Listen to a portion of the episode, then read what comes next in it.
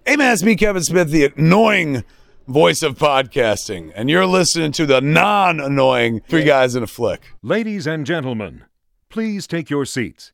The show is about to begin. Look, if Le Chiffre is that well connected, he knows who I am and where the money is coming from, which means he's decided to play me anyway. So he's either desperate or he's overly confident. But either way, that tells me something about him. And all he gets in return is a name he already has.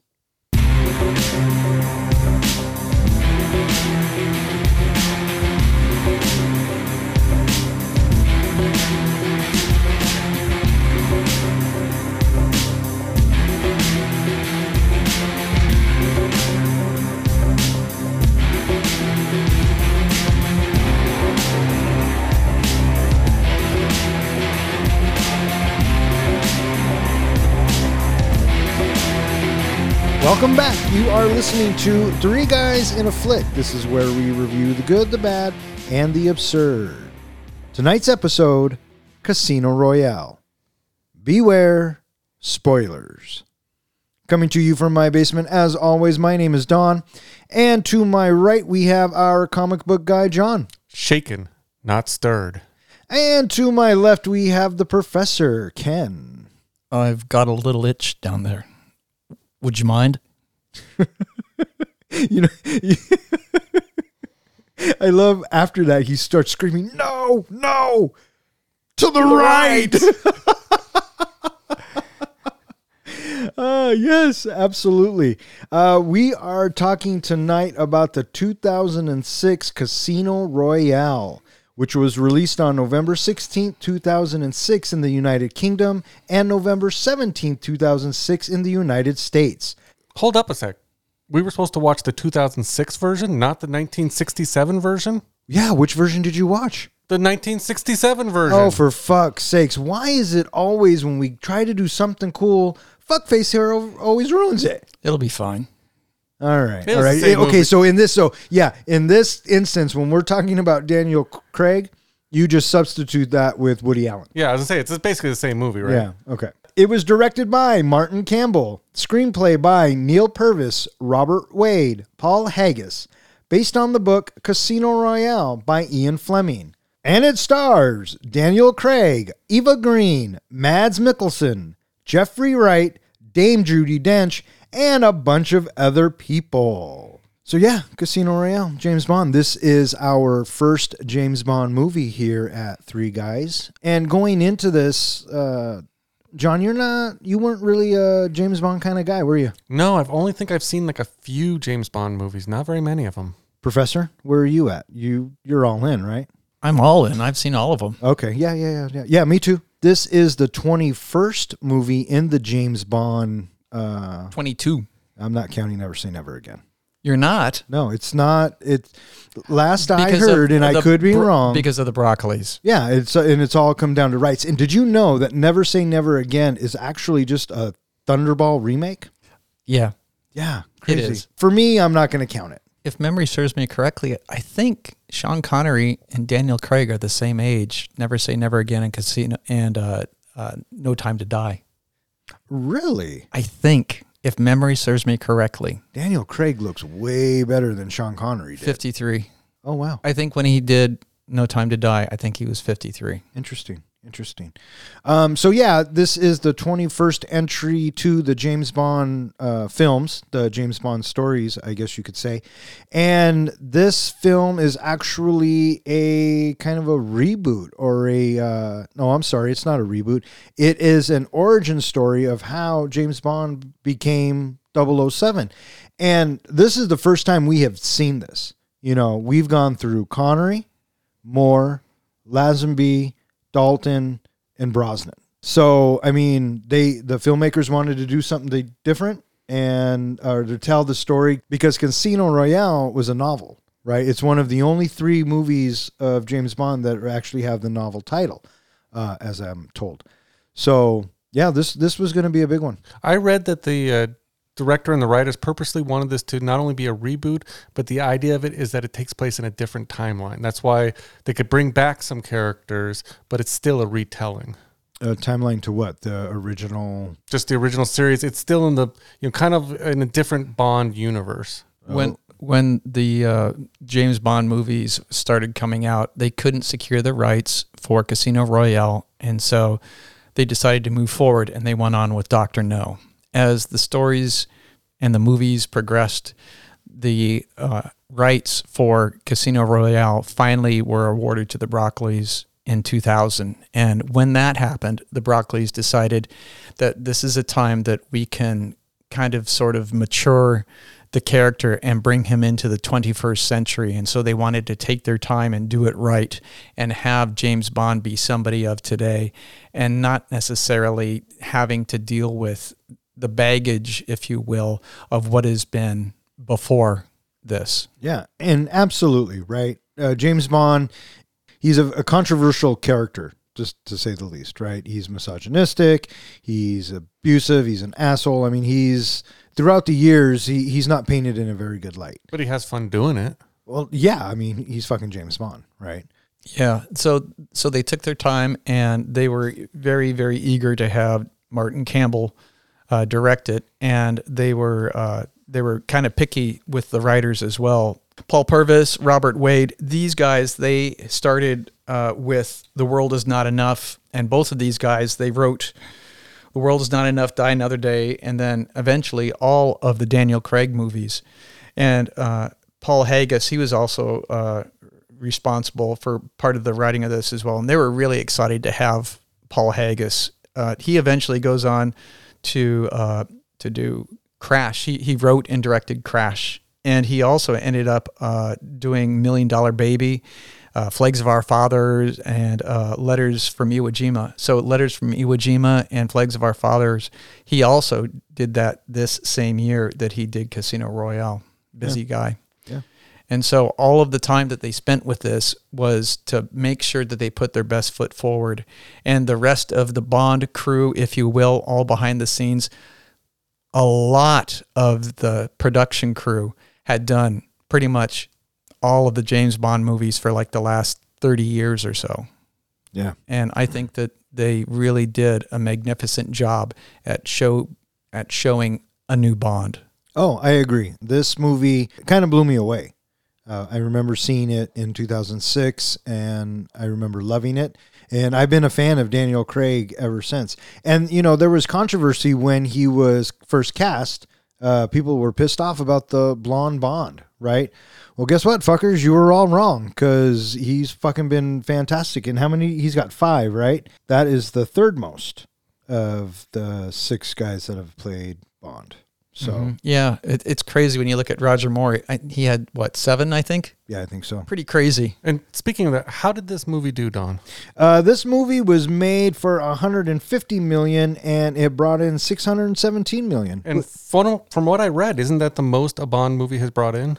I don't know. Did you read that I believe it was the most successful Bond movie to date at that point. at that point? Yeah. Yeah, so Yeah. for all the people who that doubted he could do it, he pulled in the bucks. Well, yeah, they gave us a great story and they gave us a fun beginning, and I really dug it. You know, I, I really dug this film. It's interesting that you bring up uh, what the writers wrote prior to this The World Is Not Enough and Die Another Day, because both not very good Bond films. Agreed. You know what I mean? Totally agree. So they turn it around. Maybe they got lessons learned, or you know, they grew as writers because Casino Royale feels like a completely different movie, which is it, which it is, uh, but it's still a Bond movie, right? Well, well so wh- I think that what has happened, and I'm sure this is directly because of the Broccolis, they have gone back to the essence and to the core of what Bond is supposed to be. And Bond is not supposed to be, you know, sort of a nice or happy guy. He is meant to be ruthless and cold and uh, having this uh, icy demeanor not only to you know his enemies but also to other people around him as well. yeah, yeah. You had mentioned earlier this is one of the first ones to actually use a title from the book, and they, from what I've read, they followed pretty closely to the book storyline. Those other two movies that you mentioned were those based off of books, or did those follow the book storylines at all? Uh, you know, I'm not really sure. I don't. I've never read a James Bond book, so I couldn't tell you. I think uh, The Spy Who Loved Me is one, and maybe Moonraker is the other. Um, I was say because maybe this movie was so good because the writers had something to work from that was true to his nature. Uh, maybe, and they probably had a better outline, you know. And if this is the book about him gaining his double O status, then yeah, it was pretty spot on. I have a question. What do you think makes James Bond be James Bond? John, do you have any thoughts about this? Well, again, being kind of a novice to the Bond and only seeing the previous Bonds, this was a great for someone who's not, you know, that much into a great introduction of first of all and first and foremost, Bond seems to be a blunt instrument. He is basically someone that they send out to get it done and they give him mission parameters. Doesn't always stick to his mission parameters, but he gets it done. He also is a bit of a playboy as well as you know, has the kind of the witty one-liners, and the movie seemed to fit it all, and that seems to work for this Bond character. He is the spy who, you know, through sheer skill or just pure luck, always manages to get it done. Which is interesting that you say that because the bonds that the professor and I are used to uh, very much were the charmer and um, the ladies' man and uh, little quippy puns here and there. I think the quippy puns really came into play with Roger Moore's uh, James Bond, but Sean Connery had them every once in a while. Well, that was what I was going to say too. Is the one I'm most familiar with is Sean Connery, and I don't know why, but the essence of Sean Connery, I kind of felt that sometimes in some of the dialogue of Daniel Craig. Oh, sure, sure, and and maybe it was some inspiration on on uh, Craig's part, but yeah. What about you? What makes a Bond a Bond? Do you think? Bond needs to be cunning. He also needs to be sly, uh, sensible, and uh, uh, calm. Yeah. and he is uh, he I, I think that he also really needs to be well overall he's always really intelligent. And and and he's uh, he's very sure of himself. His confidence he he he couldn't care less if what he is doing is the best thing to do or not. If this is what he's decided to do he's going to do it and he has no reservations about it because he decided to do it and so be it. Sure. Don, yours? When, when I think of James Bond, I think of the ultimate super spy, right? So uh, all the qualities. I'll echo what the professor said about cunning and you know getting the job done no matter what it takes, and that's what James Bond does. And um, I think what also makes a Bond a Bond to me is the Walther PPK, which he doesn't have in this film. And when I was watching this movie for the first time, I kept thinking, I kept looking for the things that would make it a James Bond film the gun barrel in the beginning, the opening sequence, and then the title sequence, you know, just everything that's become traditional in a James Bond movie. And most of it was there, but it was sprinkled in and it was very subtle in uh in the in Casino Royale. And I think that fans of James Bond got it right away. And people who are going to get turned on to it and go through the series and then go, oh, well, fuck, maybe I will go watch uh, Live and Let Die. Oh, fuck, maybe I will go watch, you know, The Spy Who Loved Me. They'll get it too. And it, it all just kind of encompasses it. So, um, yeah, long way around it. That's what makes a Bond a Bond for me. Do you know the seven rules to receive double O status? Uh, I really only know one, and, and that's that you have to have two kills. I guess when they were doing promotion in Japan, they handed out leaflets that had the seven rules to receive double O status, which is funny because on the rules, it doesn't say anything about the two kills. So maybe they just saved that for the movie. Number one was you don't fear death and you won't give in to torture. Number two, you have to have Olympic level shooting skills. Number three, even if you double cross your own parents, you'll never double cross the organization. Number four, you have knowledge that would surprise even a scholar and a sense of humor that would make a bad girl grin. Number five, you have so you have the sociability of a lamb, but you remain a lone wolf. Number six, you have the highest level of experience with alcohol, gambling, cars, and food. And number seven, you can fall in love, but you can never love. Seven rules of being a double O. So, would you fit all those rules? Who, me? Yeah. If I say yes, am I terrible? Because I do have Olympic sharps shooting skills, and I am. I do not fear death, and I wouldn't give in to torture. And I have double crossed my own parents, and I'll double cross you two motherfuckers too. Um, what about the love hey, man, it is what it is. I don't. I don't know if you. Could That ma- sounds horrible. I don't know if you could make a bad girl grin, but you sure do make me smile. Oh well, there you go. Are, ooh, are you saying you're my bad girl? John, you cheeky poo. Stop, you're gonna embarrass the professor. Professor, you and I are well versed in the Bond universe. Favorite theme? When you say theme, Uh theme so- uh, opening song. First one that pops into your head that you live and let die. Yeah, that's usually that's where most people's go for sure. Uh it's definitely up there for me, but I would have to say nobody does it better and then live and let die for sure. Yeah. For I don't even. I'm not even going to ask you because you don't fucking watch James Bond. no, I'm. I'm not going to say which my favorite is, but it's the funny that even though I haven't seen a lot of them, you say those names of those songs, and I can hear them in my head. Yeah. So okay. Uh, for your eyes only. Yeah. A View to a Kill. Um, I could even probably name the artist of each one. so, Skyfall? yeah. Skyfall. Adele. I mean, okay. Mm-hmm. Let's talk about this for a second. That Look at all of these artists. You can always count on one thing when a James Bond movie's coming out is that the song is going to be awesome and it's going to be sung by someone of notoriety, right? Um, Paul McCartney, I think, is the one that really says James Bond to me. Yeah, and for sure. I mean, that is ultimately the classic and probably the go-to out of nine to ten people, probably. Uh, but there are so many. I was. Uh, Duran Duran, View to a Kill. that's like one of my favorite songs, and it's such a great James Bond song, right? I still remember the video. The problem with that one was.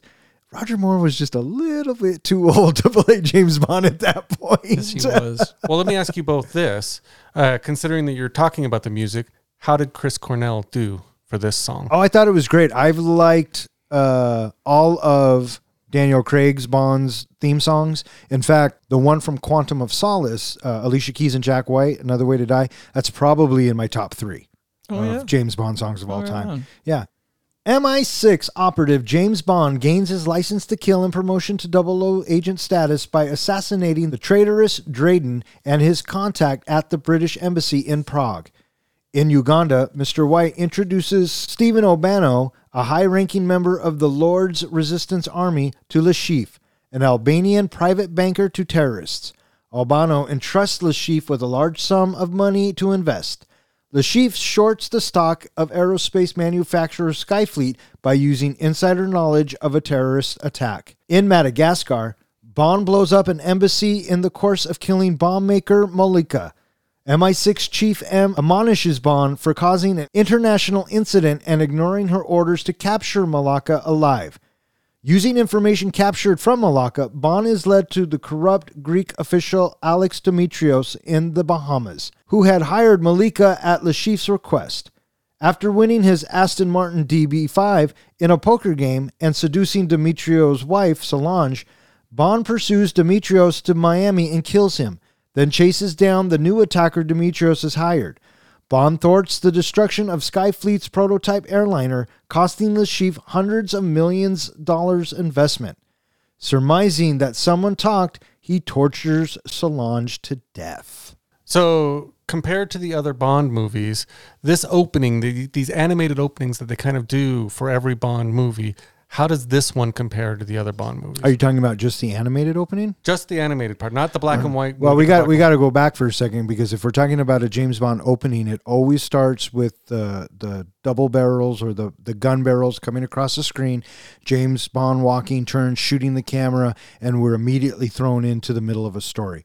What I liked about this one is we got the MGM logo, we got all the studio logos, and then we cut right to black and white and we're in Prague. And if you're a James Bond fan you know this is the opening right? We're going to get a little bit of an opening sequence because that's what James Bond movies give us right? So I really dug that it was in black and white and I really love this exchange when he goes up there and he has to do M's bidding.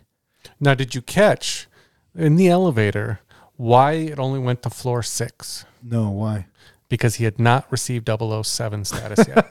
the director purposely put that in. oh you cheeky fucker He put Uh, in one other thing that we'll talk about in a sec Uh, as well. Okay. Uh, Martin Campbell, who directed it, also directed Goldeneye, which I have to say is my favorite Pierce Brosnan. Yes, yes, he did direct Goldeneye. Yeah. He did direct one other movie. I think I feel like I should know it, but I no, don't. it's it's a notorious movie, what is it? Green Lantern. Oh, did he really? I did hear that. Yeah, but yeah, he directed Goldeneye. yeah. People have called this his redemption from Gr- from Green Lantern. Oh, for well, yeah, and he did a really good job. Uh, Professor, what do you think about this opening when he goes in and uh, just the whole dialogue? And uh, my favorite line is when he says, "You know, the second kill," and then James Bond shoots him, and he goes, "Yes, considerably." What do you think of the opening? I totally dug the opening. It was stylish as fuck. You have this this harsh black and white happening, and to me, it tells me right off the bat that we are going back in the past a little bit. And if we're going back in the past a little bit, we're going to, yep, sure enough, we're going to see why James Bond is 007. And it was awesome the way that we got to get a quick smash cut of him getting his first kill. And then right back into the office. And then, just like you said, you know, uh, you know, if it's any consolation, the second, yes, considerably. And then we cut back to the uh, bathroom, and he picks up the gun, turns around, and fires. And that's when we they tease us with that's where the the opening barrel shot would come from. Because again, this is the first time we get to meet James Bond, and as a fan, you're like, "Fuck yeah!" So this was a little moment that you're, you're like, "Okay, we're gonna get a James Bond movie, but I'm not getting the James Bond from Connery, Moore, Dalton, and Brosnan. Right? We're getting the the very beginning." And so I was on board. One thing I really appreciated about this black and white sequence is did you notice that when he's talking to the trader guy, um, it's nice, clear, solid black and white. When they're flashing back to his fight in the bathroom, they do a grainy, gritty kind of film technique on it to show the two sides of Bond that he can be this sophisticated character who can just talk it out, as well as just beat the hell out of somebody. Yeah, and we see him in a very raw and unpolished fighter, but still a badass. Yeah, and the film technique matches that. And I thought that was a really cool idea by the director. Yeah, yeah, good stuff. And then uh, he shoots the dude. He gets his double O status, and we cut to the credits. And this, you were talking about the Chris Cornell song. I really like the Chris Cornell song. Uh, I like Soundgarden, so I like Chris Cornell. This opening sequence was almost like every other opening sequence. Professor, did you happen to know what the difference was by chance? What was missing? What was missing? In the opening sequence, Yeah. uh, nothing comes to mind. Naked girls. Oh, you're talking about oh after that. I'm st- credits. I, I'm still in the bathroom. Oh, well, what the fuck you doing in the bathroom? Can Well, you what- flush already? Well, what's going on there is that you actually have a little bit of classic Bond in this fight in the bathroom because when we have Bond in uh, Connery, Connery's Bond, when he does his fights, his fights are messy, and his uh, fights have these fights where they just grab whatever is nearby. It might be a chair, it might be a lamp, and it just cracks me up in the in the Connery fights. How you know you you rip a tapestry off the wall, and then Sure. next thing you grab, you know whatever you can get your hands on, that comes into the fight, and so that's what we have in this bathroom fight that uh, Craig is engaged with. That it is, as we already pointed out, it is messy. It is you're just going with whatever you get your hands on. Which is awesome that you say that because when I think of James Bond, my my Bond is Roger Moore, and he was more of a classy fighter, and he was very much a one punch you're out kind of dude, right? And that's why when I saw this and uh, Craig's Bond being uh, uh, raw and brutal, uh, uh, harks, harkens back to Connery. Yeah, right on. So you brought up the the lack of the naked girls, the silhou- silhouettes in the opening. A professor, can you guess why they left that out? Uh, my guess would be because they wanted a newer image for Bond. Don, you got an idea? Well, you told me, so I'm gonna spoil it. Uh, it's because he wasn't a double O yet. He hadn't earned the women yet. So if you notice when they go to Quantum of Solace, they're back in the opening. But because this was before he got his double O status, he hadn't earned them yet. And that's I guess the director's reasoning. And and until you told me that tonight, I never noticed and, and never paid a second thought to it. So yeah, interesting. Now we get to meet our bad guys. Right after the opening credits, we get to meet Le Chiffre. He is in a jungle. Yes, Mr. White is introducing Le Chiffre. Yes, and so as far as Bond villains, uh, just I mean, what did you think of Le Chiffre as a as a villain? Le Chiffre is a different kind of villain. Yes. He is not the villain of Jane, James Bond movies because he is not trying to take over the world. He is money. That he just wants his money, and because of this, he is going to be uh, motivated differently. also, he is somebody that has flaws. He is in trouble and he's trying to get himself out of trouble. And the villains of other James Bond movies are bent on, you know, world domination or perhaps, you know, some sort of a, a global empire of some sort. And so Chiffre, he is a simpler man just wants money, and he also has a rather modest, uh, you know, uh, sinisterism to him with his bleeding eye, and that's about it. And and that's what I thought too, because you're 100% right. World dominating, maniacal overlord has his own private island. That is a James Bond villain. Always. You know, they're parodied, they're referenced. I mean, that's a James Bond villain. And we get this accountant He felt like a this one. banker. And he was, right? He was the banker. And uh you know, we find we come to find out that he's really good at poker. And so, you know, that's kind of where the story takes us. Yeah, I thought that Le Chiffre was a good introductory villain for who would ultimately become James Bond. And in a way, it kind of sort of makes him more relatable to us, the viewing audience. Yeah. Yeah. Well, what I liked is they didn't, you know, f- knowing the ahead of time or knowing now what we know that this is leading into a series of movies that the storyline kind of continues. You know, this he was a good front door to that series. He was the guy that was getting them into Quantum that was going to lead to Spectre.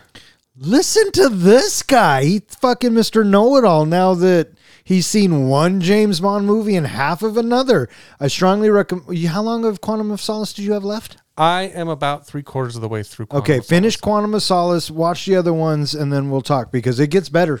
That's what So, I'm saying. good. So Yeah. I, I feel like, you know, in this movie, he was a good introduction into that. And it makes you kind of want to know, okay, now that they've done him, where does point A lead to point B? Uh, so now we are in Madagascar, and we're at uh, a snake versus what was that? A um, Mongoose? That's what it was. It was a mongoose versus a king cobra fight, and we get to meet our bomb maker. And I like the bit where uh, there's two MI6 agents, James Bond and some other dude, and he's the other dude is constantly holding his ear like surveillance, and James Bond's like, "Dude, quit."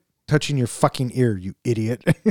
And put your arm down or, or something. something like that. And so he gets discovered, and then uh, the bomb maker takes off. And this leads to probably one of the most incredible scenes I've seen in a long time. The whole parkour thing up the building on the on the big crane. I mean, that was fucking insane. the guy that he's chasing, I read, I can't remember what his name is, but I read he is one of the original inventors of parkour. Yeah, Of the whole thing. Yeah, So- he did all of that. That was all him. Yeah, so that Yeah. was a great casting. Uh, yeah, I agree with you. It's one of the. I mean, even just compared to other action movies out there, one of the best chase scenes I've seen. sure. I totally dug the way that it opened with them in Madagascar and having that fight happen because, you know, as as Bond is is chastising him, stop touching your ear. And then he's made and then they, they run and then he falls into the pit and the gun is shot. And then right after the gun is shot, you get that flood of people just and they instantly empty. That was like 500, maybe, maybe a thousand people. It looked really, really hot. Nice to have that in there. Just the flooding of people, just everybody ah, away. And then that urgency kicks in immediately with the chase. And you're right, got to be one of the best chases. And as a matter of fact, I'd be willing to bet it's probably one of the only foot chases that happens in a James Bond movie. They don't happen very often. No, they don't. And again, this was something that we as a James Bond fans and audience hadn't seen before. And so ultimately he's chasing him and chasing him and the bomb maker makes it to the US embassy and then Bond follows him in there and you know he's in the embassy and you think that you know James Bond can't really do anything about it but Bond doesn't give a fuck. And he uh he captures him. He tries to walk him out. And then as he's walking him out, he gets surrounded by the army and the embassy, and he uh, shoots a couple of things and make him to create a, a diversion and explosion, and then he just shoots the bomb maker uh, so cold heartedly. Well, let me ask you this again, kind of going back to the chase. Uh, do you feel, since I believe what Bourne Identity came out in 2002, uh, do you think that because that fighting style, they introduced that more fast pace, you know, parkour kind of style of fighting style, do you think that it was what changed the fighting style in this Bond movie? No, No, You don't think it had an impact on it? No, the, the the fighting style that happens in Bourne is of a different style, and we can get into that at another time. I was just wondering because in previous Bond movies, you never saw a fighting this kind of fast paced, this rapid, this you know going up in the cranes and things like that. Oh, you're talking about the you're talking about the action, and you're right. No, style. it it it it's an action movie, you know, and you're right. the The previous James Bond weren't as actiony as this one, um, but I don't think Bourne had anything to do with it. Mm-hmm. the the The fighting style of Bourne, what what made it popular was the quick cutting and the close up and how close you were in the fight. This we were far out. We were in wide mm-hmm. shots. We were watching these guys do mm-hmm. it back and forth. Yep. But uh, you know, I, I I can see why people would think that. all I know is when I was watching that scene and he started chasing him, I'm thinking, okay, yeah, I could do this. I could be a 007 agent. soon as they started going up high, I'm like, I'm out. He got away. Sorry, Em. He's Sorry, gone. Em, I, I gotta you know move on. I was so impressed with the chasing in the way that we have our bad guy doing all of his parkour, but James does his own style of of moving through things. When he when he approaches with the bulldozer, right, and he crashes that bulldozer into the side of the building. And then when we when we watch him jack rabbit through the building, James just keeps up barely, but on his own in a sloppier way. And then eventually they end up on top of those two uh, uh, crane rigs up above. Daniel Craig said that he had a fear of heights before he shot. After this was done shooting, it helped him get over his fear of heights. Oh, I bet he was fucking high up there. He was he was 60 feet up. They did have cables on, but he was 60 feet up from uh, whatever the padding was that they had down below. And I got to say that I appreciate so much what they did. That stuff wasn't CGI. It was real. And having that look, you're like, no fucking way would I ever be up there. I don't think my job told me to get up on top of a crane and run across the top of a crane. And the jump that they do from one crane to the next, that was a real jump. Mm-hmm. The jump that they did from the second crane down to the building, that was a real jump. Yeah. Holy shit. I read They, that. they were on wires, but yeah, it was a real fucking jump. I read the only CGI they had in this movie was to remove those wires. Yeah. That's the only thing they did. Yeah, fucking crazy. Impressive. And, and one of the best moments of that chase is is when the the guy shoots through the window and Daniel Craig Goes runs through the wall. the, drywall. It's like fuck yeah. Yeah, That totally. was that was so Bond. It's Yeah. like yeah, he does it his way, and yeah, you might be better and faster, but you know what? I'm gonna get you, and I am dogged, and you are not getting away. and he did, and he got him. So the bomb maker's dead, and now we meet M, and they brought back Dame Judi Dench from the other Bonds, uh, which I thought was a real classy touch because when she showed up in Goldeneye, I really fucking liked her as M. You know, I like I like Dame Judi Dench as an actress, and um, so I thought it was a nice classy touch that they brought her over to the Daniel Craig series. Now, since I haven't seen the other ones, her relationship with Bond in this movie is she doesn't know if she can trust him. She doesn't seem like she's a huge fan of him. She seems to start to care about him. Did she have the same relationship with the previous Bond? You are just gonna have to go watch them. There you go. That's what I'm gonna say. That's fair. Okay. I accept that. Okay. Good. it's very important that we have Judi Dench's M in this movie. She is necessary for the 21st century Bond because what we have in her and in Vesper is we have two very strong women that are every bit as willing to stand toe to toe to Bond and be his equal in any way that he chooses to confront them. and actually not even just Vespa and Vesper and M throughout the Daniel Craig series. There's others. So yeah, Yes. you're absolutely right, hundred percent. Yeah. Uh, so M is wondering where the fuck James Bond is, and it turns out that he's actually at her apartment, which establishes their relationship really quick, and I think it's very important, especially for this series. And uh, and I really hope you do watch the rest of them because the the relationship does pan out. But uh, yeah, he breaks into her apartment, and she's all pissed off at him, and but he's not. He's unapologetic. You know, he he thought he was doing good. And they kind of played a joke on the fans who thought they were going to get to learn what her real name was. Yeah, yeah, that was funny. Uh, he says, "I always thought that M was a random initial. I didn't realize it stood for." And then she says, "Yeah, uh, utter another syllable, and I will have you killed." It was very cute.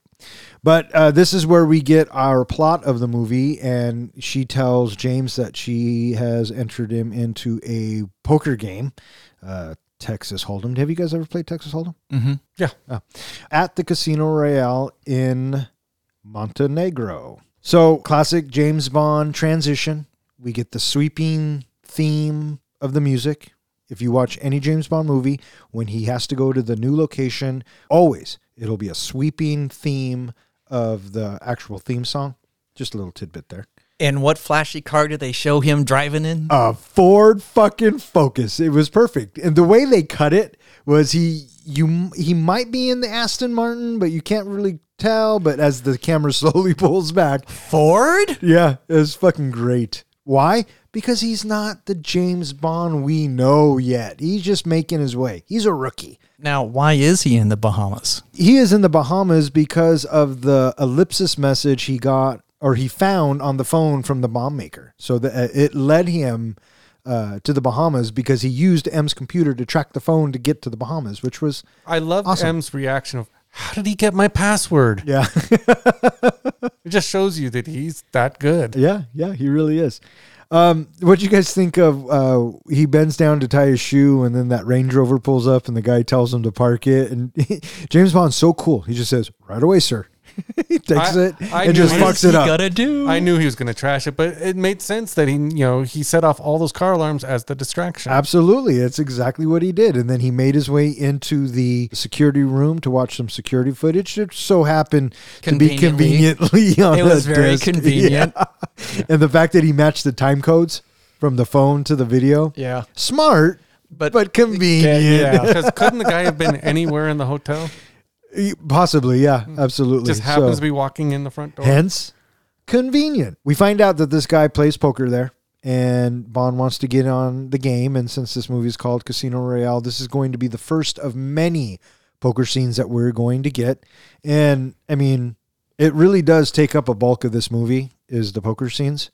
Um, but we'll get there. But this was a good lead in to show he's a good poker player. You know what this scene reminded me of? It reminded me of Han winning the Millennium Falcon from Lando Calrissian in a card game. Because James Bond wins an Aston Martin, which he is known for driving, and he has the Aston Martin. It shows up again in future uh, movies, and I think it's the same one, which is a nice callback. Probably. I love what he said next after the guy threw the keys on the table. What's that? Oh yeah, can can I have the valet The ticket? valet ticket. It just shows he's thinking. yeah. You get another moment where just right before this, when uh, the the dealer says no, th- we can't do that, and then what does Bond say? Please no, give him a chance to win his money back, knowing full well that he has a better hand than him. Yeah. So the guy leaves. He's all pissed off, and Bond needs information on him. So what does he do? He turns to his wife, and this is where we get kind of the James Bond that we all know and what we all kind of expect. He does whatever he needs to do to get the job done, right? Uh, regardless of the collateral damage. But however, the wife isn't too shy. She doesn't care, and she's willing to go around on her husband. And so Bond gets the upper hand, and he finds out that the husband is going to go to Miami.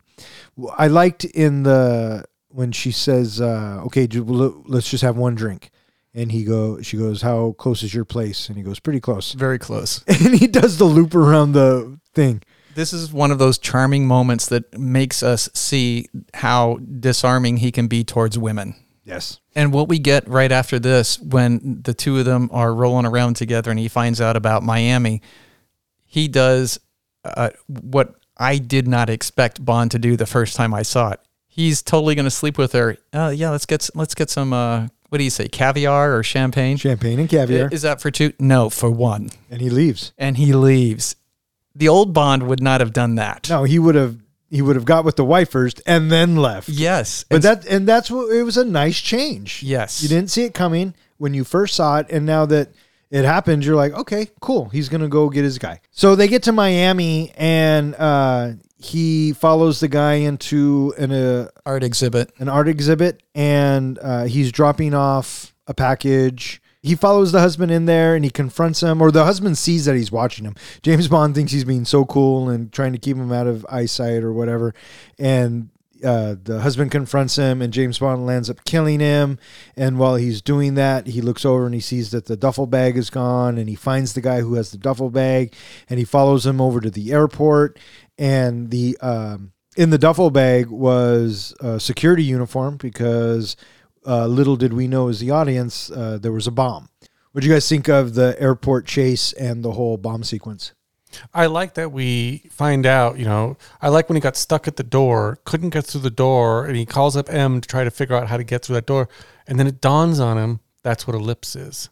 Ellipse is the password for the door. Yeah, and So, I thought he- that was kind of a, cl- I love the flow of kind of how he's working it all out. I really enjoyed the chase. Uh, there's some really nice camera shots that happen in there. I think one of my favorite is the uh, overhead shot that we get of Bond hot in pursuit of the bomber, and this overhead shot of him running up the stairs of uh, one of those trucks, and he's able to jump from the top of the truck Yes. onto the bomber's truck, and then they have their little fight and their tussle.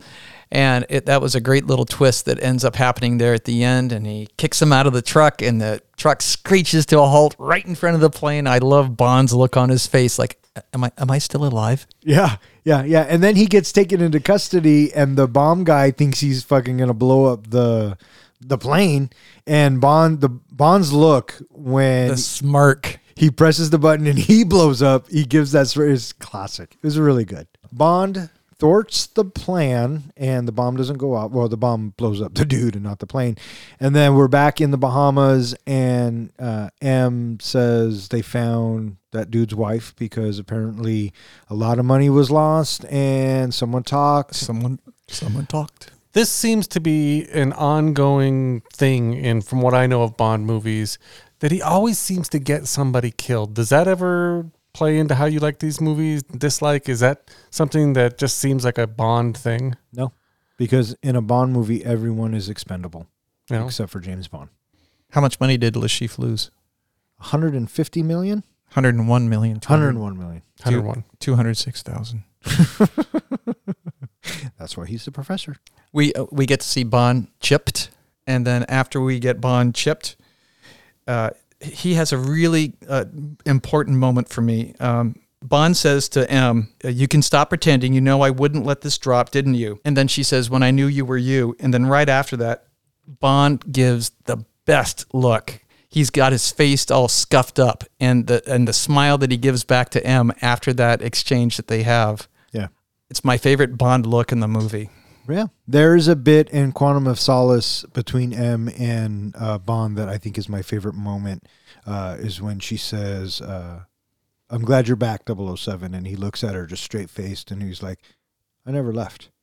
Oh, I remember that. It's a, it's a good moment, right? So, again, I really enjoy the relationship between uh, Craig and Dench. When you talk about favorite Bond look, uh, for me of this movie was the one that you talked about earlier when the bomb maker guy or the guy who's going to blow up the plane pushes that button and Bond gives that subtle little smirk.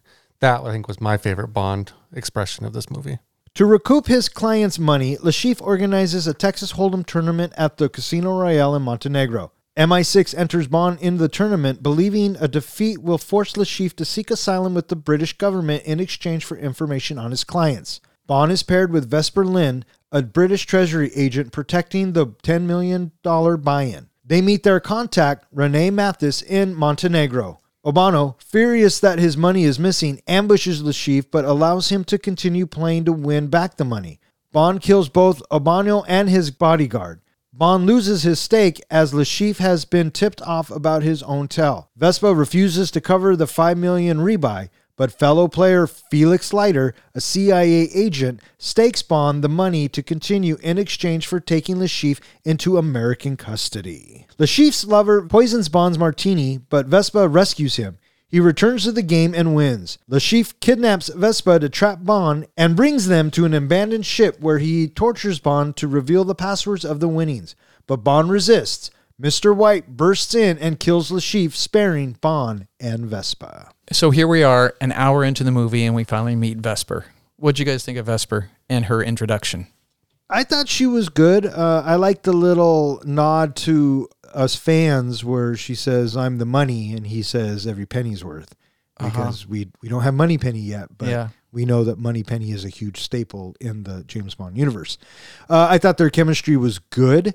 Uh, when they start falling in love, which happens, it reminded me of Her Majesty's Secret Service, Oh, um, which is the only time in James Bond history he had gotten married. Mm-hmm. But conveniently, also the wife got killed at the end of that movie. But uh, Way no, to I- spoil it for me. well, he said spoilers at the beginning. Oh, that's true. thank you, thank you. But you you. didn't say every Bond movie.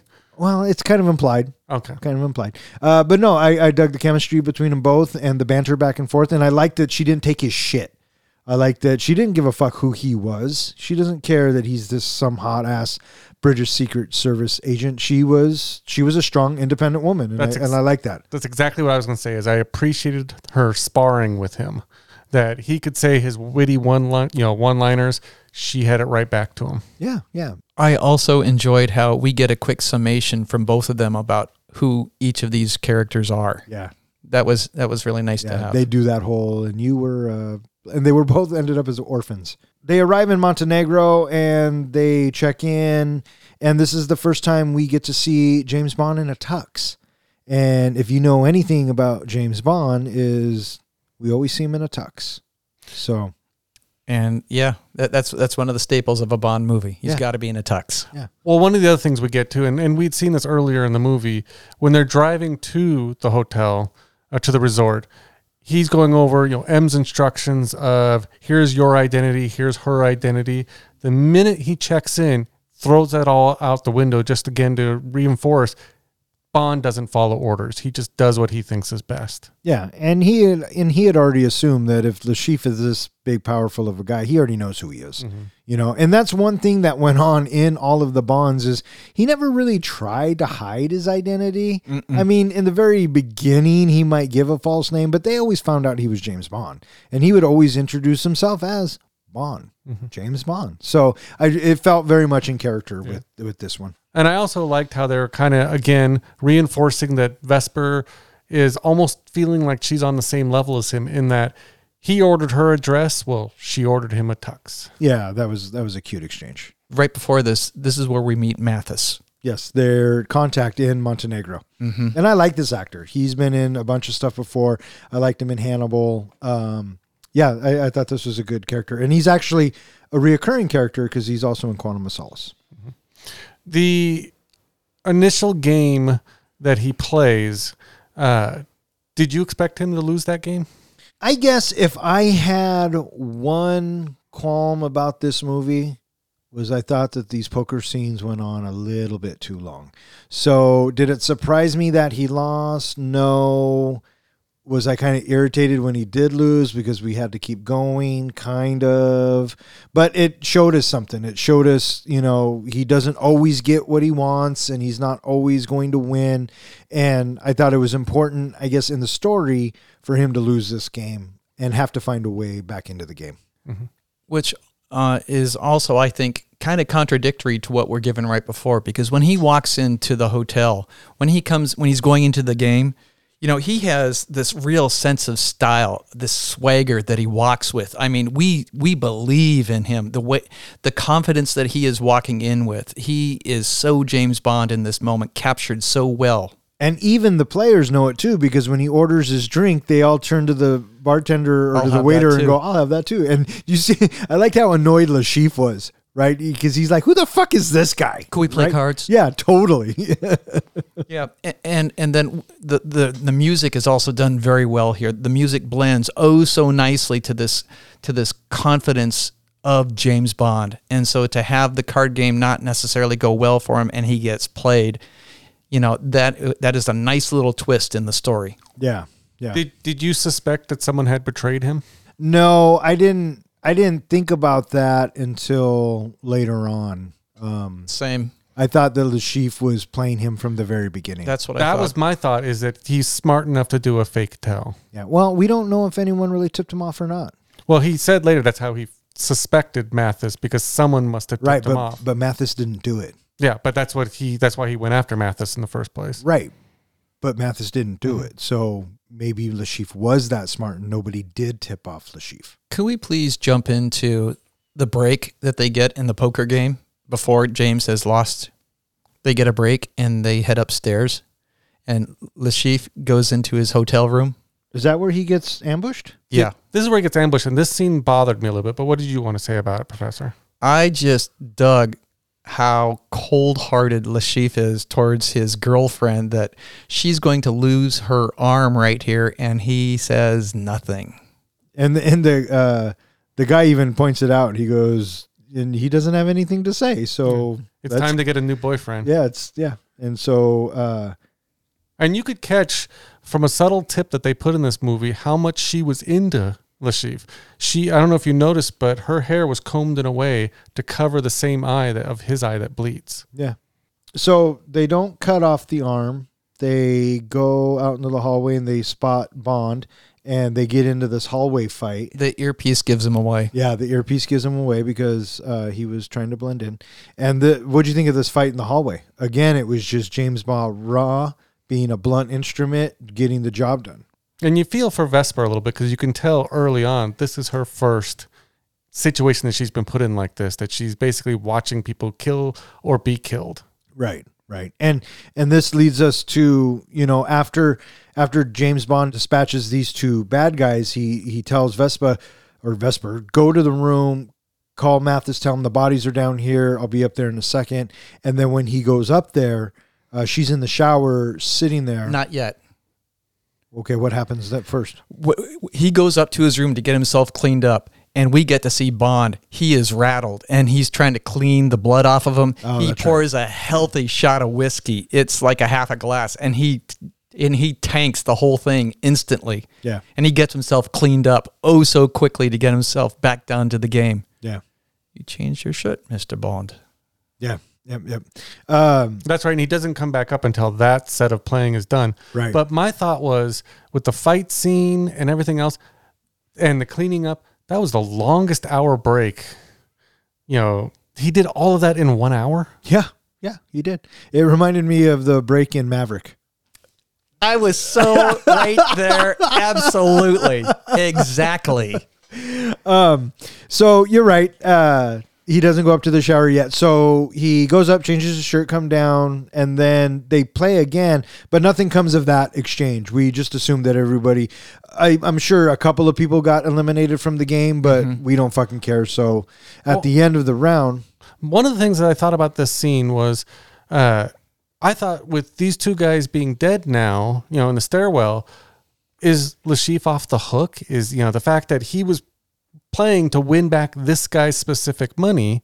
I thought, well, should he be happy that Bond did this? It wasn't until later that they reveal why he's not off the hook yet. oh right, because he's involved with a bunch of other people. Well, it's because it didn't matter that he lost this guy's money and this guy ended up dead, so they didn't owe the money. It was the trust and the fact that he played with the money in the first place and that he failed Quantum, which failed, you know, Spectre.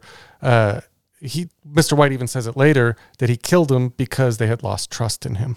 Right. They lost trust, but we don't know that it's Quantum or Spectre at this point. We don't find that out until the next movie. So quit, jump into the next fucking movie.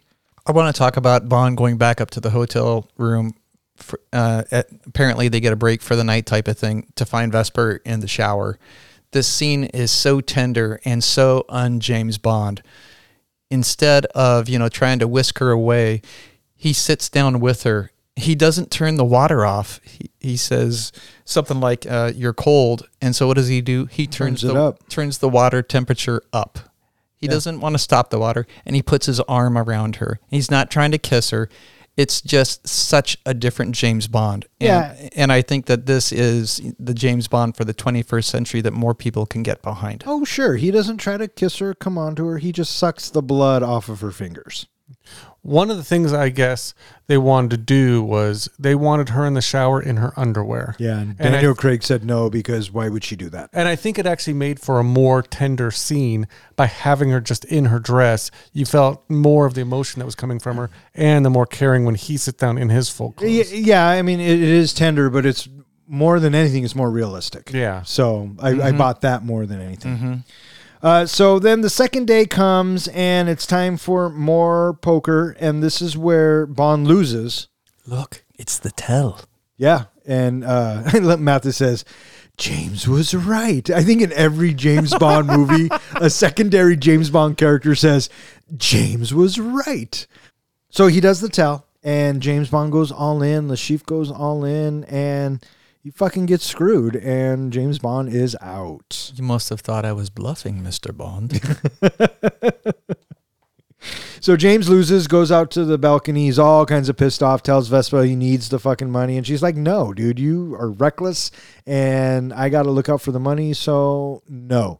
The thing that I really appreciate about this scene, and I don't know if it happened in previous Bond movies, but here he actually admits he's not perfect. He Yeah. basically says, I got cocky, I got, you know, overexcited and pushed it too far. Yeah. I made a mistake. And you don't see that often from him. So he gets all fired up, goes to get a drink. He says, uh, vodka martini. Uh, the guy says, shaken, not stirred. And, or he doesn't say shaken, not stirred. yeah. The guy says, how would you like that? And Bond, at this point, we would assume he would say shaken, not stirred. Mm-hmm. But he says, does I, does it look like I give a damn? yeah. which I thought was a great line. And Yeah. so he drinks his drink. He notices a steak knife on the table. He goes after Le Chiffre. He's gonna he's, he's gonna do what he did in the embassy, right? Fuck this. I'm done with it. I'm over. I'm just gonna kill this fucker. I have a license to kill. But then we meet Felix Leiter, who is a reoccurring character throughout the James Bond series. And again, this was just a nice little nod to the audience, and by bringing him in, and he's done. Uh, he's played by Jeffrey Wright, who I think is a great actor, and I'm glad that they brought him in. I love him in Westworld. Yeah, well, I haven't watched that yet, but I hear it's really good. He's, I, he's great in that. I liked him in the Batman, so there you go. Um, and he says, "You know what? I'm bleeding chips. We're we're cousins. I mean, I'm the CIA. You're MI6. We should be on the same team. We want this guy." He goes, "I'll stake you, but if you win, we get to bring Le Chiffre in." And Bond's like, "All right, cool." Well, I like the part where he says, "Well, I could lose your money." He goes, "Ah, we don't care about the money." Yeah, Do we look like we're the United States? Do we look like we care? yeah. Or does it look like we're hurting? Yeah. something like So- that. Yeah. yeah, It's great line, great line. So Bond comes back and he starts to do very well and starts to win a little bit. And the Le Chiffre is very threatened, so he has his drink poisoned. I love the look on Bond's face when he realizes that he's been poisoned because the, camera. look that he gives. Yes. yeah, because yes. the camera is at a, at a low angle. Uh-huh. The drink is in uh, out of focus, but he uh, Bond's in focus and and he's looking the at it. Right, it's in the foreground, and then we rack focus to the uh, drink, and then it's that at that moment he's like, "Oh fuck, I got to get out of here." So he gets up, and this was probably one of the most intense scenes uh, in this film, and I really, I really dug this scene when I first saw it because I remember thinking. Fuck! I What's he doing? What's he gonna do? Right? Uh, he stumbles his way out to the fucking car, and he just so happens to have a uh, booster kit or whatever. Uh, Well, we see it the first time when the car is delivered, and he's looking through the car to find the gun. Comes out, and you see these two injection shots Right. on the top shelf. Right. So he goes out there and he calls into headquarters and they're trying to talk him through it. And he puts the leads on his chest and he's trying to hit the defibrillator and it's not working. And we come, I love the, the scene or I love the shot where he picks up the end of the lead and it's not connected. And he smiles. yeah, he's like, oh, fuck. And then he passes out. Well, he basically dies. So my question is: Has Bond died in any other movies before this? Well, falsely, he he faked his death and only you only live twice. Hmm. Because from what I read was his heart stopped in this scene. He was clinically dead until the next thing happens. The defibrillator. Yeah. So Vespa comes up, and well, to answer your question, I think so. I think this is the only time he's died. Looking at this list, but I'd have to think about it more. Um, but if the internet said it, then it's probably true. Uh, so he gets the uh, Vespa comes in and connects the defibrillator, and it saves him. And he walks in and he sits down, and Lash- I like Le Chiffre's reaction. Right? He's like, "Oh, what the fuck?" Well, what I loved is right before that when you know they start his heart again. He's immediately like, "Okay, let's go back to the game." Well, that's James Bond. he's just like you know doesn't miss a beat. He's just all of a sudden he's fine again. Yeah, that's James Bond. That last ten nearly killed me. Yeah, that line was great. And so we get a little bit more poker, and it It's comes one final hand. as one final hand, and all in. and James Bond wins. He does what he said he does, and I like what I like what he says to Felix afterwards.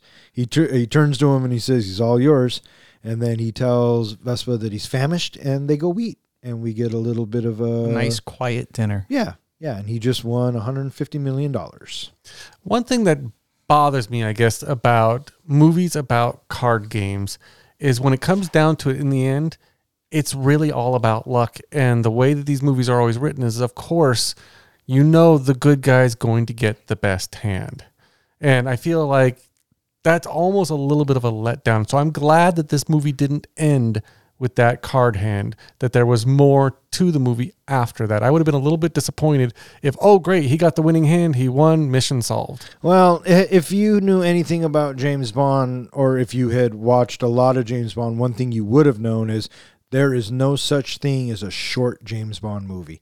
And at this point, we're kind of only in like an hour and a half. So we still have another fucking hour of the James Bond movie. But yeah, no, I agree. If it would have ended here, I would have been pissed. So here's an interesting thought. So Bond wins the card game, right? And he has he has all this money, 120 uh, million, 150 million, something like that. So he needs to uh, give the uh, the government their 10 million dollars back, and he could give the five million back to the United States. Bond is pocketing for himself a hundred million dollars. Does it look like we're hurting?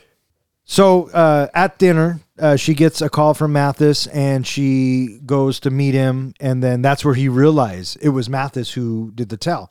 And so he runs after her and he sees her getting Abducted. abducted and he jumps in the new Aston Martin, which is such a nice car, right?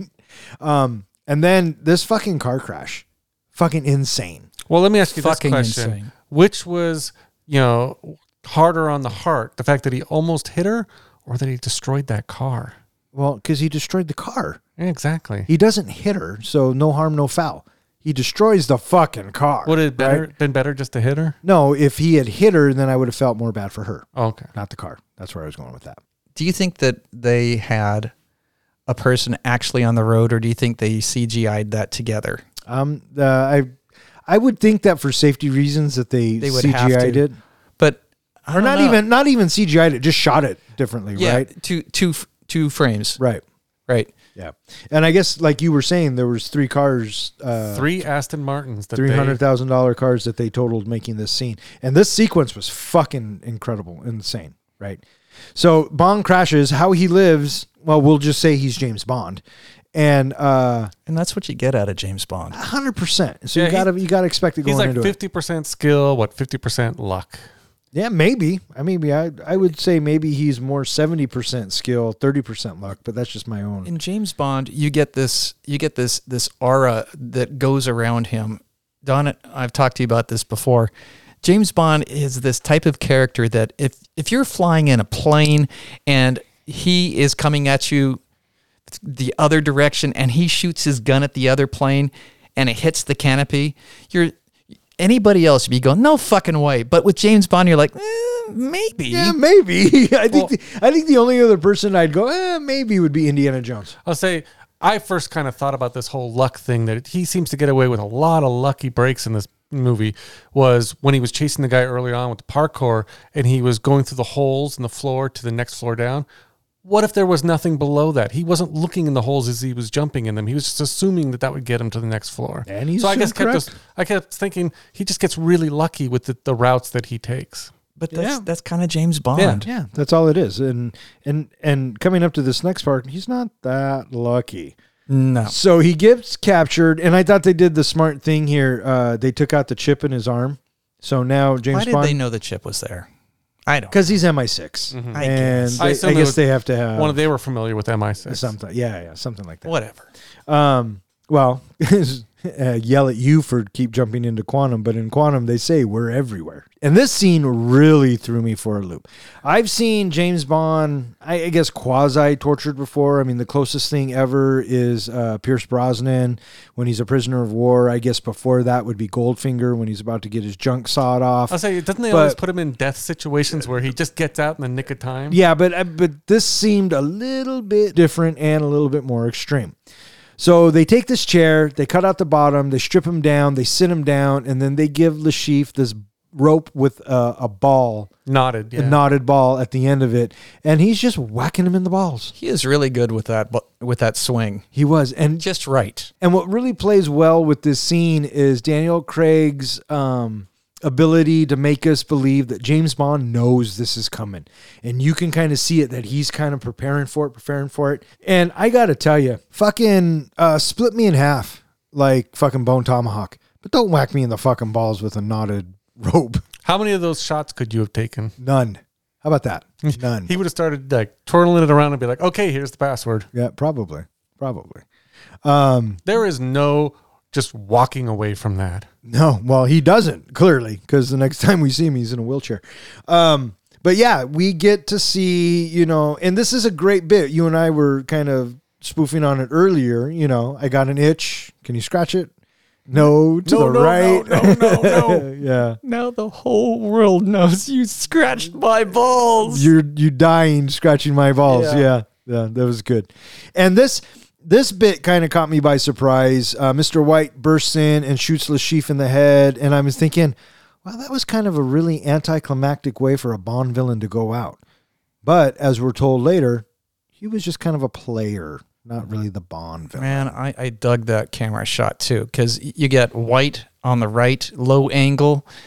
He shoots, and then we hear th- we hear the shot get hit, and then Le Chiffre falls right in forefront, you know, right in the front of us, and we see that big old hole in his head. Yeah, Nice looking shot. yeah, what I sure. appreciated about this scene is like you were talking about, we kind of feel like he's the boss guy, he's the big bad in this movie.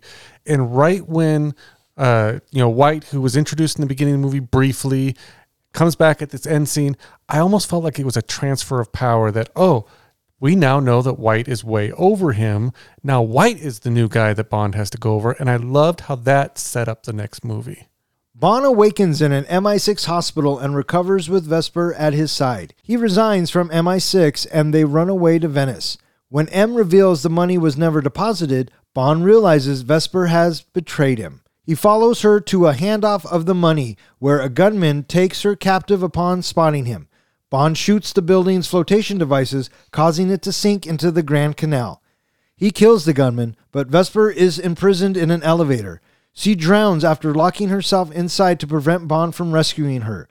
Mr. White escapes with the money. M informs Bond the organization behind Le Chiffre threatened to kill Vesper's lover unless she became a double agent.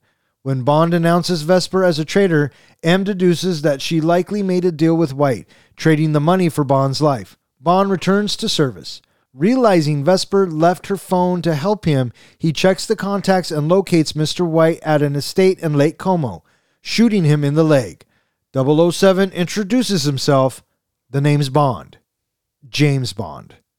Roll credits. So, after this horrendous torture scene, Bond wakes up in the recovering garden, I guess. I mean, it looked pretty. Well, we also briefly see the uh, fuzzy outline of Vesper and Mathis. Oh, yeah, so well, briefly. he's right because then he says, Mathis, no, no, Yeah. no, yeah. And then so Mathis comes to visit him and he gets tasered and taken away. And then uh, the money guy comes to give Bond his money, really. And he has to put in the password, which is Vespa, Vesper. And now Bond has $150 million and he decides, I'm going to quit MI6 and we're going to run off and I love you and this, that, and the other. When I first saw this film, I didn't like that. it was way too fast. It was way too fast, right? It reminded me a lot of, Attack of the Clones. Well, Attack of the Clones. How quickly, how quickly Padme falls for Anakin. yeah, no, I, I get that, but that's not what it reminded me of. It reminded me of Her Majesty's Secret Service because he falls in love and gets married and runs off. So I'm thinking if he's going to fall in love and run off, she's going to die. the two things I thought about because at first I agree with you. I kept thinking he hasn't even known her that long, and he's ready to quit everything that he's worked for to join MI6 to become a 007 agent.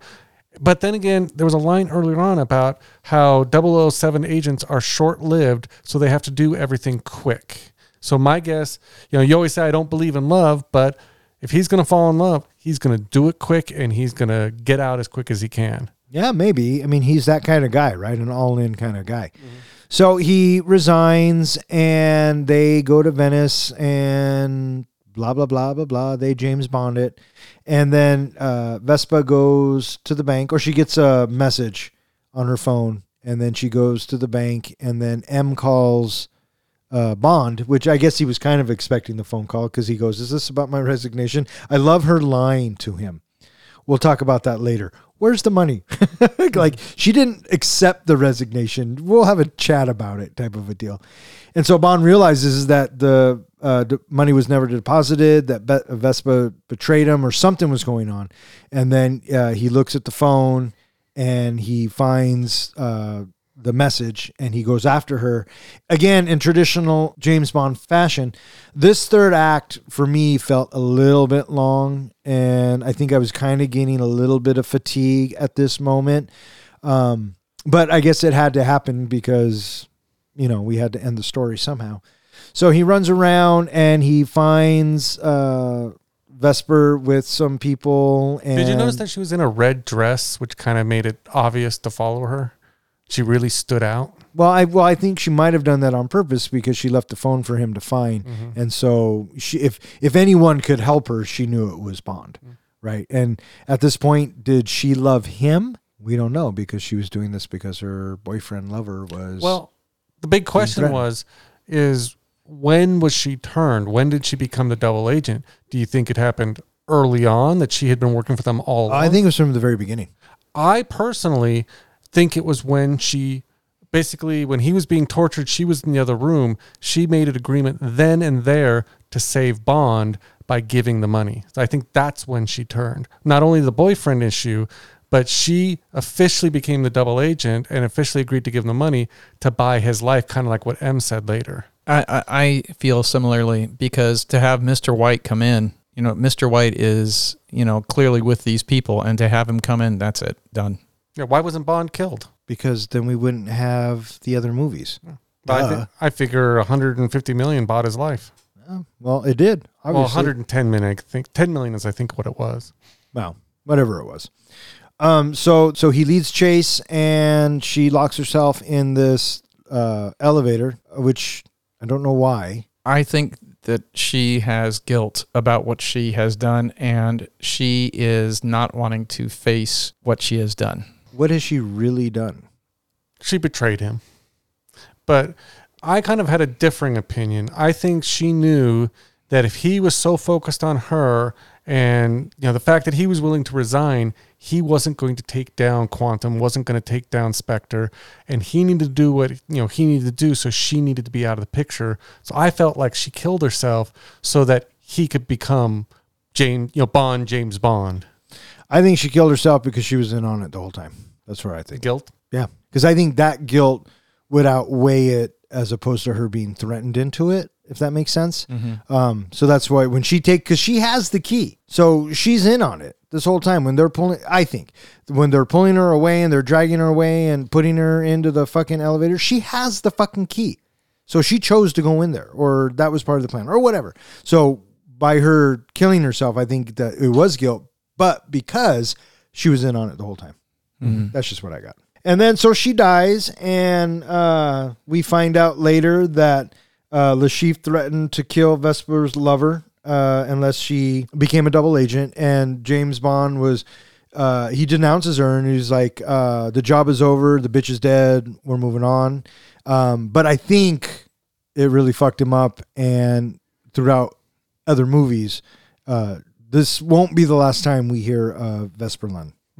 this I, I- I think the, the the line that you speak of um, the job is done and the bitch is dead i think this is important that it is in the movie it has to be here to give us that cold bond edge he is so james bond in having nobody that is close to him and having her being you know shut out in his life he can go back to being just the secret agent I couldn't agree with you more. So after he talks with M, he figures out that it was Mr. White, and he tracks him down to this uh, estate in Lake Como. And we waited two hours and twenty four minutes to get the the most recognizable James Bond saying ever. And I thought that they did it perfectly. And it totally set us up for the future of this James Bond. And I thought it was very well done. White gets shot in the leg. He has a com- has a quick dialogue with uh, James, and you know he just says Bond, James Bond, And what follows right after that? the James Bond tune.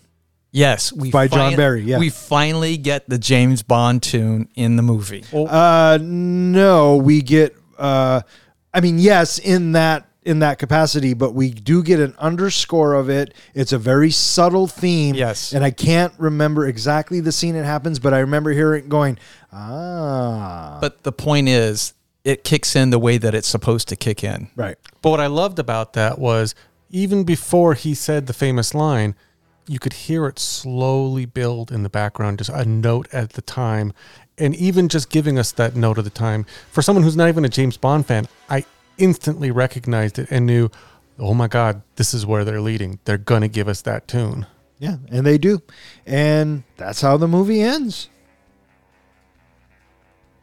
All right, so uh, that was Casino Royale. Uh, good flick. I liked it. Professor, where would you rank uh, Casino Royale in the pantheon of James Bond? Top three, All time. all time. Top three. Okay, uh, do you have the other two that you would go with? My other two, in no particular order Skyfall, Goldfinger. So two Daniel Craig, one Sean Connery. Mm-hmm. Interesting. And then uh, a sentimental fourth is For Your Eyes Only. Ah, Sentimental. Yeah, yeah, yeah. yeah. Do you want to know my favorite? Uh, you have one, and it's Casino Royale. No. My What it- top one would have to be Octopussy, just because I like the name. Of course it would. Well, then you would enjoy Goldfinger. Pussy galore. That's right. That's right. Uh, for me, I think that uh, my Casino Royale is probably top five for sure.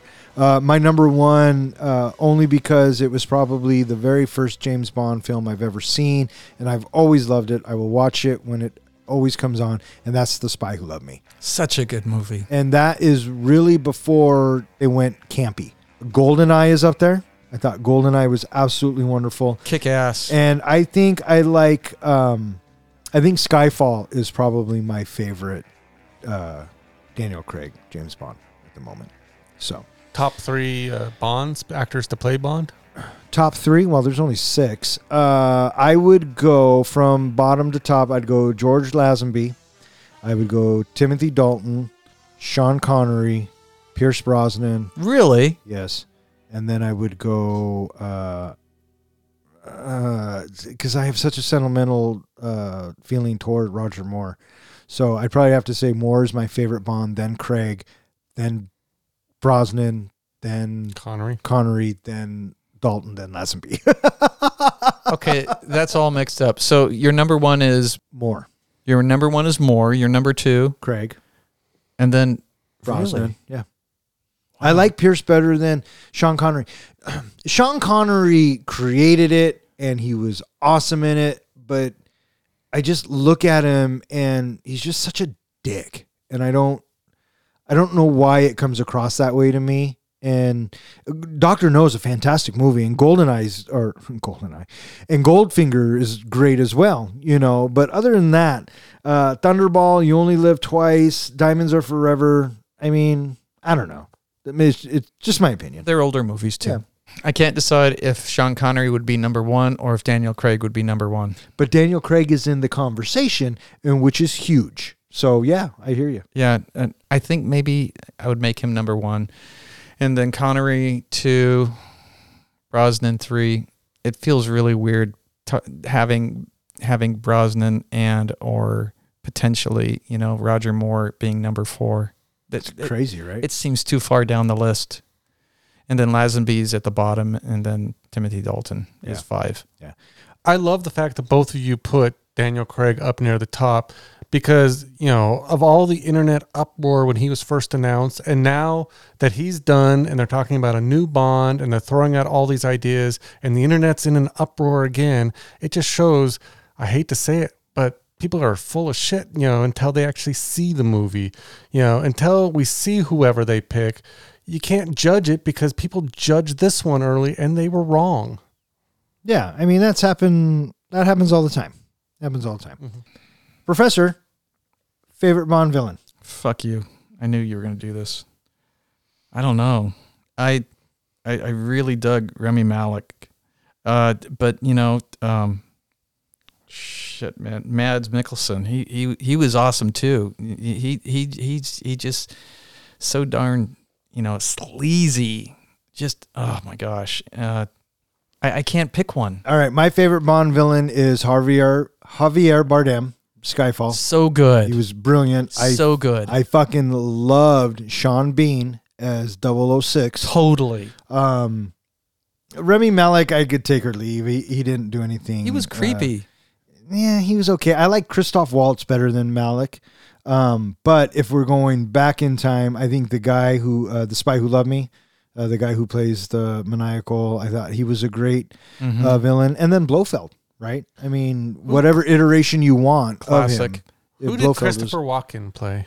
Christopher Walken played Max Zorin, and he View to a wasn't Kill. really Was- View to a Kill.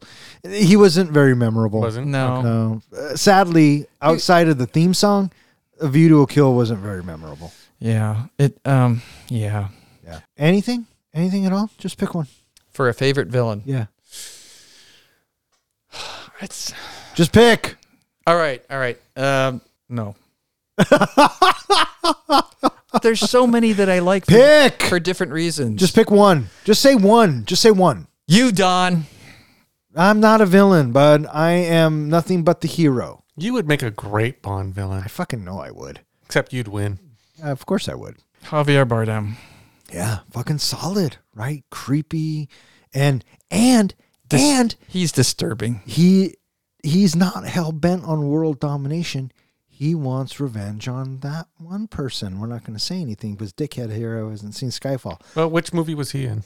Skyfall, He was Skyfall. the third Daniel Craig movie. okay, so I haven't gotten there. No, you haven't got there yet, but you will. That's good shit. In fact, I think I want to watch James Bond this weekend. Mm. Oh wait, no wait, can't. We got some good fellas. That's for a different time. Um, okay, so we talked about theme, we talked about villain, we talked about our favorite Bond, favorite Bond movie. Favorite gadget.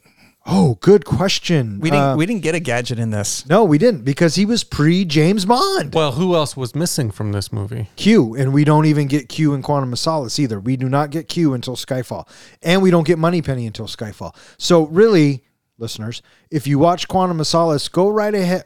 If you watch Casino Royale, go ahead and just jump right into Quantum of Solace because really, Quantum of Solace is just a continuation of the same exact story. It Yeah. actually takes place an hour after the last movie. Is that what they say? Yep. Yeah. Okay. So, and plus, So- it has a kick-ass theme song. So, do you have a favorite gadget? The the uh, are we talking gadget or vehicle? Either they're both Anything that's gadgets. introduced by Q. I think that uh, his watches are always fun. Uh, the the pin click from GoldenEye, Oh, the one that Alan Cumming is Yeah, yeah, yeah. clicking. Uh, I think my favorite car is the newest Aston Martin from No Time to Die when he's doing the donuts and the guns and the blah blah blah. Um, I love when they introduce it in Skyfall, so I like the Aston Martin. But I think I would pick the Lotus from The Spy Who Loved Me that turns into a fucking submarine. Professor, you got a favorite? I love the Lotus, the submarine Lotus. And then when he pulls up onto the beach and he drops the fish out, Yeah, yeah. Okay, I got one for you, buddy. Uh, just if you can remember, favorite opening. Oh. You're not even going to ask me what my favorite gadget was? You've seen one James Bond movie. well, let me ask you this. Which James Bond No, movie you- was it that they introduced the phone in the shoe? Yeah, you're fucking done. Um, what did I say? Oh, favorite opening. favorite opening. Well, one of my favorites that I really, really dig is Thunderball's opening, where the guy is dressed up as the, the, the widow, and then he and then he smacks her, and oh, it's the guy, and then they tear the place apart, and then uh, after he kills him, then the bad guy's henchmen break into the room, and what does he do? He stops and he eats a grape, Yeah. and then he leaves. I would have to go. So, The Spy Who Loved Me and A View to a Kill kind of have the same opening. Uh, he's skiing Uh, but in the Mm-hmm. Spy Who Loved Me, he jumps off the thing in the the big uh, Union Jack flag. Yeah, fucking brilliant. But I have to say, I really did love Golden Eyes opening. I was. That's what I was going to say. Right. If you said anything else, I was saying Golden Eyes. So before GoldenEye, you get the Living Daylights and License to Kill. License to Kill was much better than Living Daylights, and I think if Timothy Yeah. Dalton had got a more of a shot, maybe he could have done something with it. But they wanted Pierce Brosnan all along. So when Pierce Brosnan comes along and that uh, beginning of GoldenEye happens, and it, it was fucking brilliant, and I loved it. And then Tina Turner came in with the fucking theme song. So I think that either GoldenEye or uh, The Spy Who Loved Me again. My favorite openings. I was going to ask you guys what you thought was the most tender moment in the Bond series, but I already know the answer is when Jaws falls in love with that blonde girl. From Moonraker. Yeah, so that that was the most tender moment of all the Bond series. Uh, if you can remember or think of any favorite name of the female sidekicks. Pussy galore. I think It, has got to be Pussy I like Galore. I like Doctor Goodhead. but you're right, Pussy Yeah, Galore. and Pussy Goldfinger. Yeah, yeah. All right, what do you guys think? You guys ready to rate this flick? I'm ready to rate this flick. John, do you want to rate this flick? Oh, not yet. Damn it. And now it's time for John's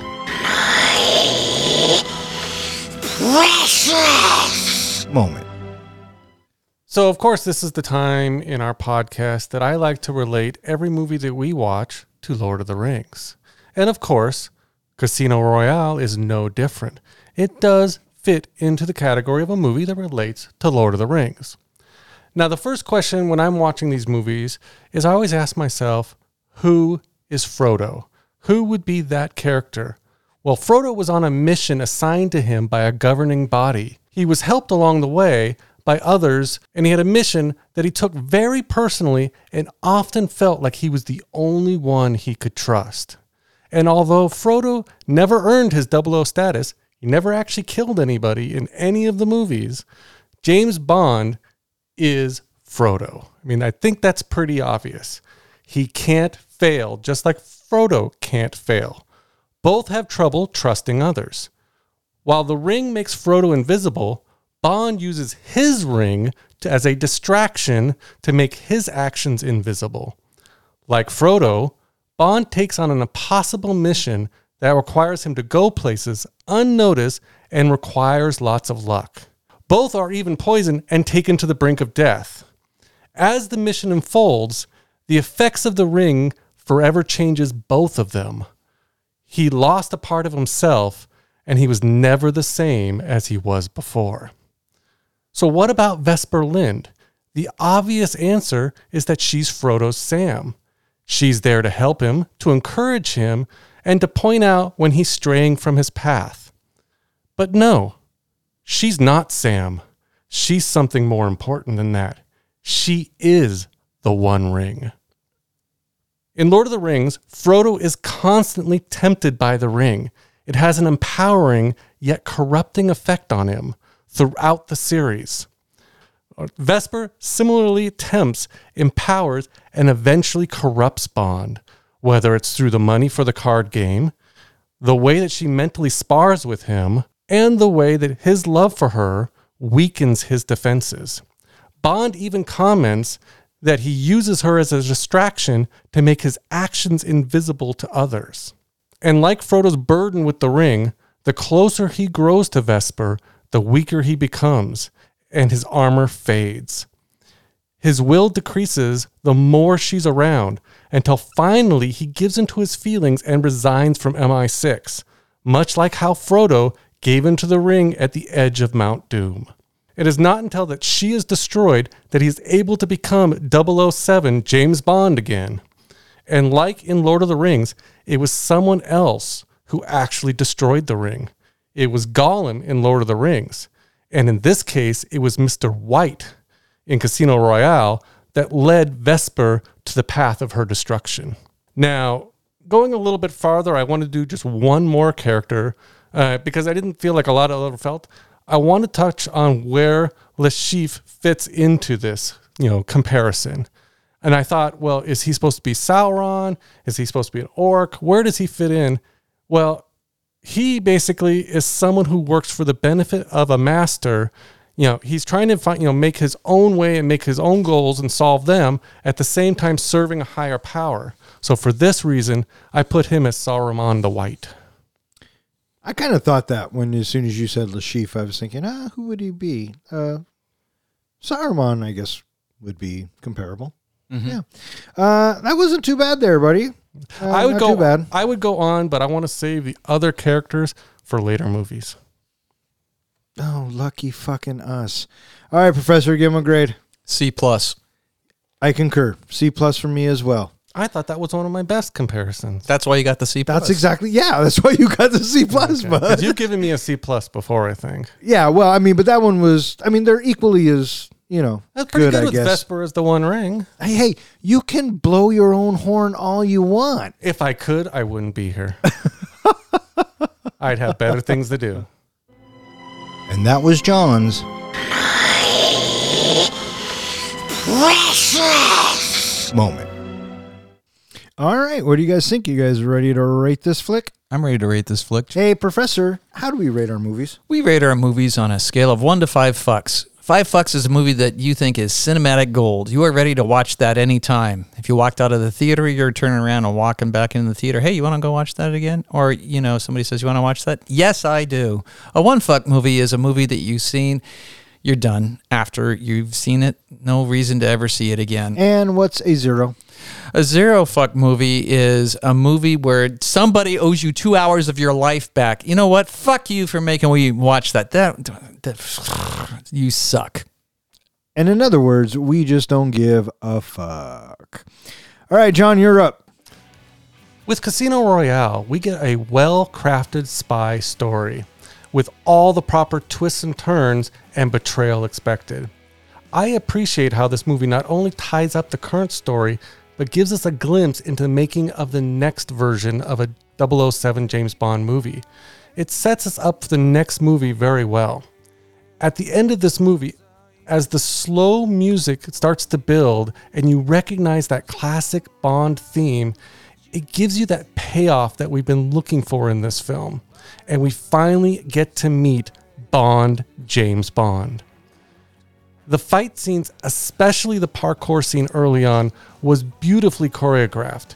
You can easily see how the Bourne Identity, in my opinion, led to this style of fighting, this you know, this Bond fighting style now. The locations they chose were amazing.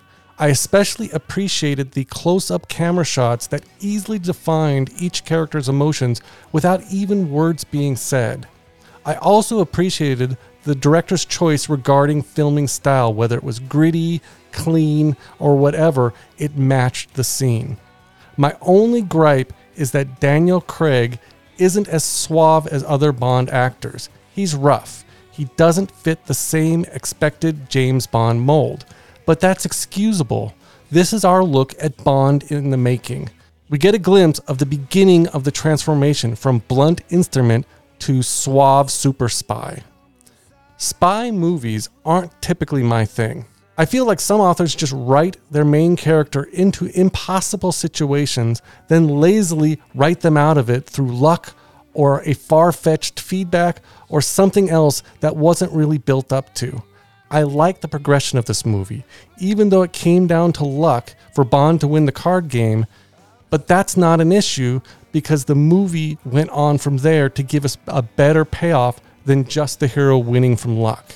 If the movie had ended with that lucky hand, I would have been severely disappointed. Do I want to rewatch this movie anytime soon? The first time I saw this movie was about 10 years ago. I could actually go another 10 years without needing to see Casino Royale again. So rewatchability score is low for me. But at the same time, this movie does make me want to watch the next in the series. So really, mission accomplished. Would I recommend this movie to others? I would highly recommend it to anybody who loves Bond or Bourne Identity or that type of themed spy movie. I haven't seen many Bond movies, or I haven't seen at least as many as these two guys have, but I would probably include this one in my top five, maybe my number one for fight choreography in any of the Bond movies. But again, I've got four more to see after this, so I may change my opinion on that. With all of that being said, My rating for this movie, four fucks. Wow, Okay. that's pretty high. For something that he was apprehensive to watch. Yeah, but hey, that's why we do this, right? You want to go? You want me to go? You go. All right. I thought Casino Royale was a great reintroduction to a character that I had already known for decades. Uh, we got to see James Bond's MI6 origin story. Uh, we got to see him raw and unapologetic. There were old elements from the character and old movies that they sprinkled in that I really appreciated. Uh, as a Bond fan, I really enjoyed the nods to previous films and just previous versions of this character. I thought that Daniel Craig embodied James Bond very well and is one of the top actors to ever play James Bond. And I think that with him now stepping down and not being James Bond, I think that I guess we'll have to see where the franchise goes.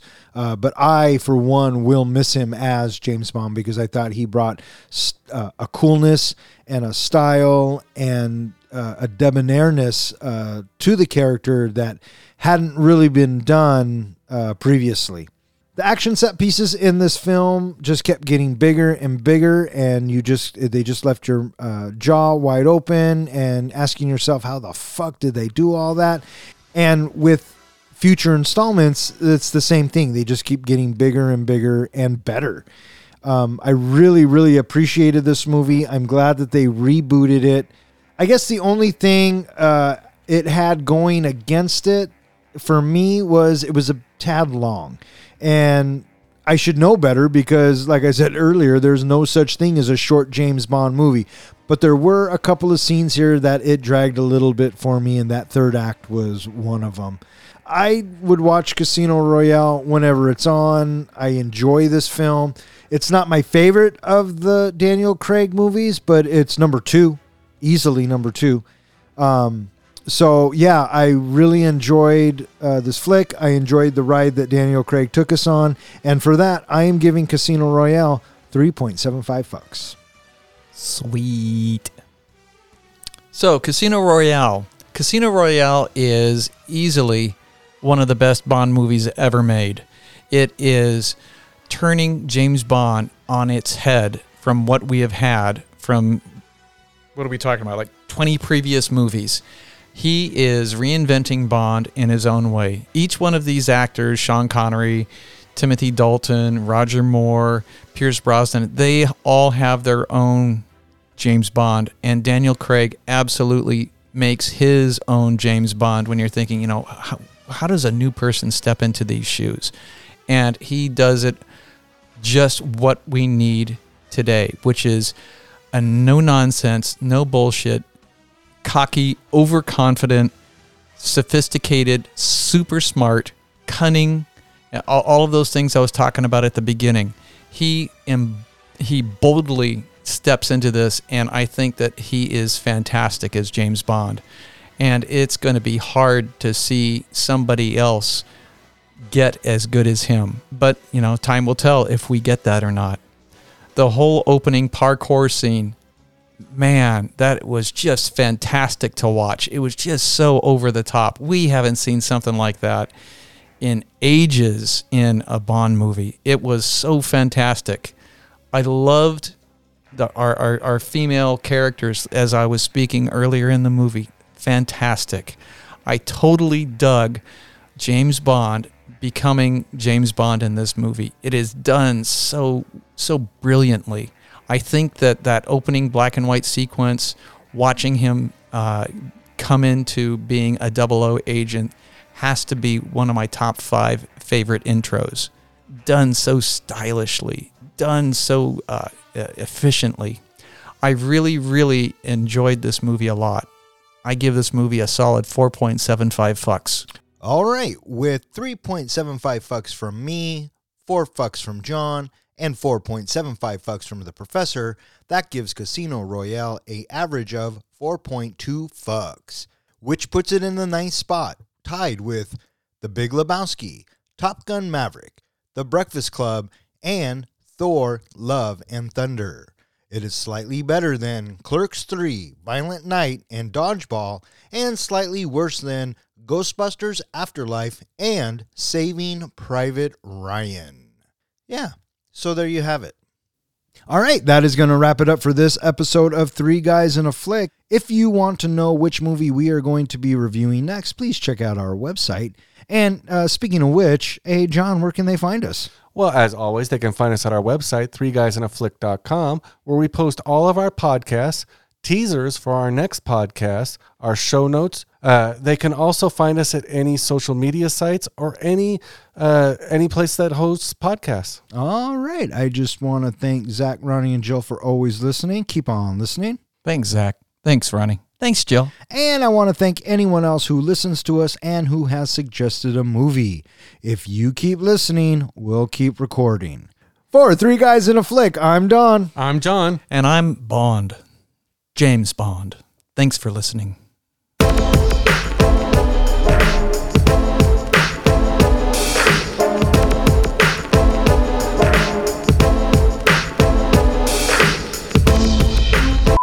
I yeah, but remember, remember, he's he's more or less a Bond virgin. I'm confused. Where was Matt Damon throughout this whole movie? Was he not born yet, or was he? I see what you did there. Was he not born yet? That's good. I didn't even think about that. Oh my actually. God, are you kidding oh, really? me? That was an accident. I accident. was trying to make the joke that he maybe he was Bond's ah, kid oh, shit. That's good. because he knew he'd constantly be compared to her, and that's one. He thought that that's one of the things that people would only bring up about the movie. Well, he was wrong about that too. Yeah. So He looked really fucking good, though. he did really well. He was ripped. He was ripped. Mhm. Yeah. Fuck, I gotta edit that out. The dive Uh, knife. go back and watch Doctor No, and you'll be able to know. Okay, I'll be in the know. You'll be in. God damn it. Le Chiffre's lover, Valenka, poisons Bond's Martina. Martina, you son of a bitch. So he gets up, he grabs some salt, and I guess through his CIA training or his MI6 training, he this counteracts poison or whatever. He, And Uh, he's- salt water makes you throw up, so that's why he was trying to drink salt water. Oh god damn it, that makes so much more sense. I got to cut that out so I don't sound stupid. I could already think up the porn movie f- name for that one. Of Goldfinger, Yeah, Golden Shower. no, gold fingered. Sorry to step on your toes, Professor. no, please, by all means. Four, three guys on, three guys on a flick. On a plane. No. All right, fuck off. Good night.